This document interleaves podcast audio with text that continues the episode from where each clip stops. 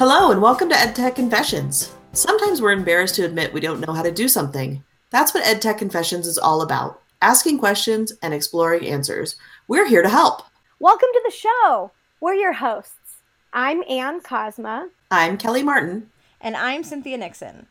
And we just could not pass up on the timing of this episode. So today we're going to be talking about everything related to going back to school. You can find our resources at bit.ly slash edtechconfessions. That's bit.ly slash edtechconfessions. All right, Kelly, talk to us. What are your favorite back to school tips and tricks?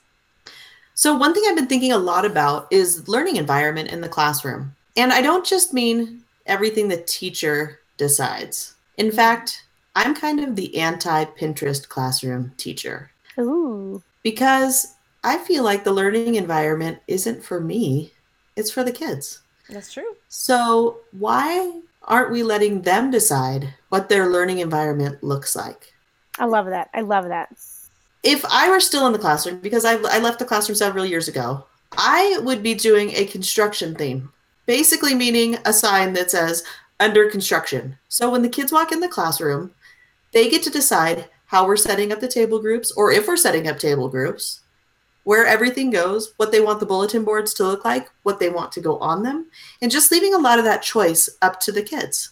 Because I think there's a lot of empowerment in giving them that choice and opportunity. That's really interesting. I love that, Kelly. You're letting them own that space, design that space, create that space, and have it be their environment. I love this under construction idea. You know, we spend so much time talking about letting them make the rules and letting them do all these other things to help kind of take control of that environment, but why don't we do that with our space? That's a great idea, Kelly.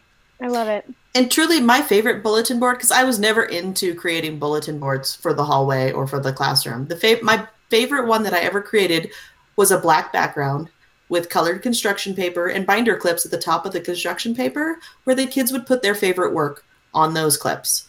And they were in charge of deciding what they wanted to put out there for the world or for the school. So, unfortunately, at that point, we didn't have things like Flipgrid to share it with the whole world, but they were so proud of making that decision and deciding what they wanted to share out with their peers. It was really powerful for them. And I would highly recommend doing something that like that if I were still teaching today. That's like super that cool. That's great advice. I think that's great advice. It gives kids ownership of their space. So, Cynthia, do you have any tips for organization or anything like that? Oh, boy, do I ever. Okay, so I love Google Forms. It's my favorite. And it's funny because if you ever hear me present on stuff, um, slides are my favorite, and sheets are my favorite, and forms are my favorite. But today we're going to focus on the forms. Um, I have a couple different Google Forms that I think are going to be really helpful for anyone looking for more organization. And the first one is like a, it's kind of like Meet the Family Google Form.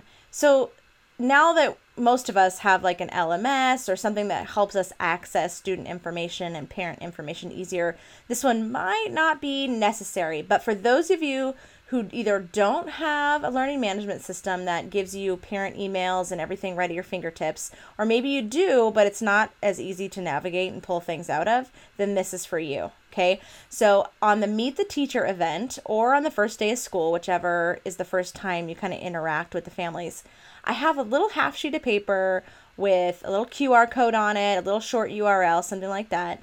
And they take it home, and it's kind of like the first assignment that the kids, you know, are, are to do to make sure their parents complete this. And it's just a short little get to know you survey. And it really just helps you kind of get to know the family to start off with. We ask for the child's name, their birthday. I ask the parents, do you have a specific goal for your child this year? Or is there something that I should know about your child or about your family this year? And I ask for the parents' email address. And that is the big one. Because now, once they've all submitted the survey, I just copy and paste all the email addresses right into a Google Contact group, and that's my parent email list for the year. I don't have to go digging through my student information system or my learning management system to find that information. It's all right there with one copy and paste, and that is so handy. And I also love the birthday column because I I remember every single year painstakingly going through the system and finding everyone's birthday and putting them all in order and making sure I had it because I taught little kids, you know, that's a big deal, the birthday. And now I just go through and organize the list by the date, and there it is. There's my birthday list for the year. And it just makes things really easy to have it at your fingertips. You know, I think that is such a great tip because even though I know I could access all that information through our SIS, it'd be so much easier to have it all in one place at my fingertips at any time. So if I needed birthdays or parent emails, I know where it all is and I'm not having to dig around the student information system. I love that idea. I was going to say, boom, Cynthia Nixon with another Google Form pro tip. I love it. I love it. Oh, it's great. CE form's my favorite. And another way that I I can't believe it took me as long as it did to think this up, right? So I pretty much went through every way imaginable that you can think of to take parent conference notes. Okay. So I wrote them down on paper, or I had a new sheet of paper for each one, or maybe a special notebook, or three by five cards. I even, no joke, tried typing with white font into a white document. You know, because I didn't want other parents to see what I'd written about different conferences, and I'm typing on the same page because I really wanted my notes in the same place. And that, of course, was just a complete nightmare. So it dawned on me one day Google Forms. So I created a form for myself and I asked for the date, I asked for who attended the conference, the student name, of course. And then I have a couple boxes. I had a box for academics, I had a box for behavior, and then I had a box for follow up. So if I knew I needed to get back to the the parent on something, I could I could type in that box. And then I think I had another box that was, you know, general comments, something like that. And it made it so easy because the parents come in, I'm filling it out as we go. They can't see any other information about any other kids because I'm typing into the form. And then for the entire year, I have everything, all my meetings with the parents in a searchable, sortable spreadsheet. I can search for keywords, I can sort by student, I can sort by date. Because there's always that one parent that says, you know, I needed to make sure that Johnny never sits next to Susie, or I really wanted to ask the thing about the, the book club, and then I go later to find it. I'm like, I know someone said something about the book club, and I can't find where in my notes. Well, now I can just search for it. It's right there, and it's all there for the whole year documented, and it was the best thing ever. And I, I just couldn't believe it took me so long to figure it out, but now it's my go to. Searchable and sortable makes everything much more simple and it reminds me of my favorite little saying every click matters yes absolutely absolutely and the same way that i do parent conference notes i started doing my student anecdotal notes the same way so i had a separate form i had student name i think i put it in a drop down just to make sure it was easy because i used um, another add-on called roll call so that it actually put all my notes like all my notes for Susie were in one tab of the spreadsheet, and all my notes for Johnny were in another little tab on the spreadsheet. So it kind of helped me organize it that way. So the drop down is is a little pro tip for when you want to sort something that way. So then you make sure you spell it the same way every time, so it gets caught in your little in your little um, queries there. And then I just had a little subject drop down, whether I was making a comment on behavior or on subject or on certain tasks. And then I had a box to write comments, and it just kept all my little anecdotal notes again right in that searchable, sortable spreadsheet.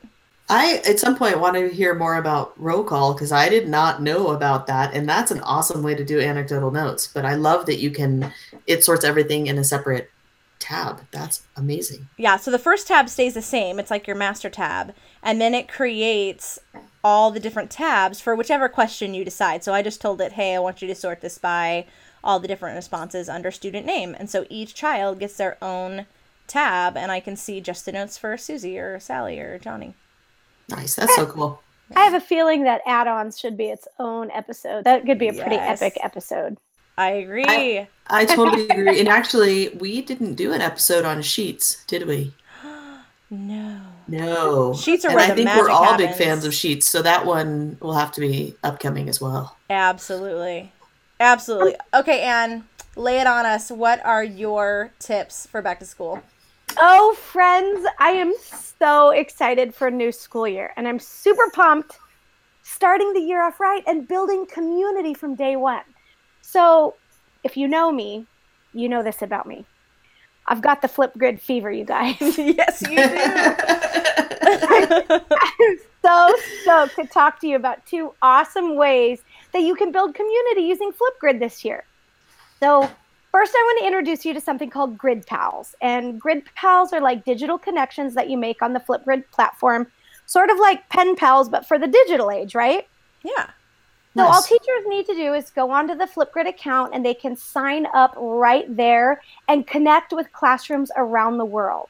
This is a super epic built into Flipgrid platform and shout out to the amazing Bonnie McClellan for dreaming up Grid Pals in the first place.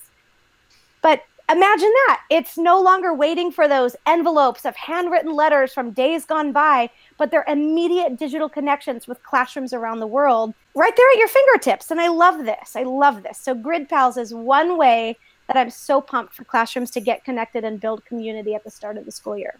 I can't wait to dive into that. Like I'd heard about it, but I haven't really kind of looked at it more. So you you've piqued my interest for sure. I'm gonna check that out.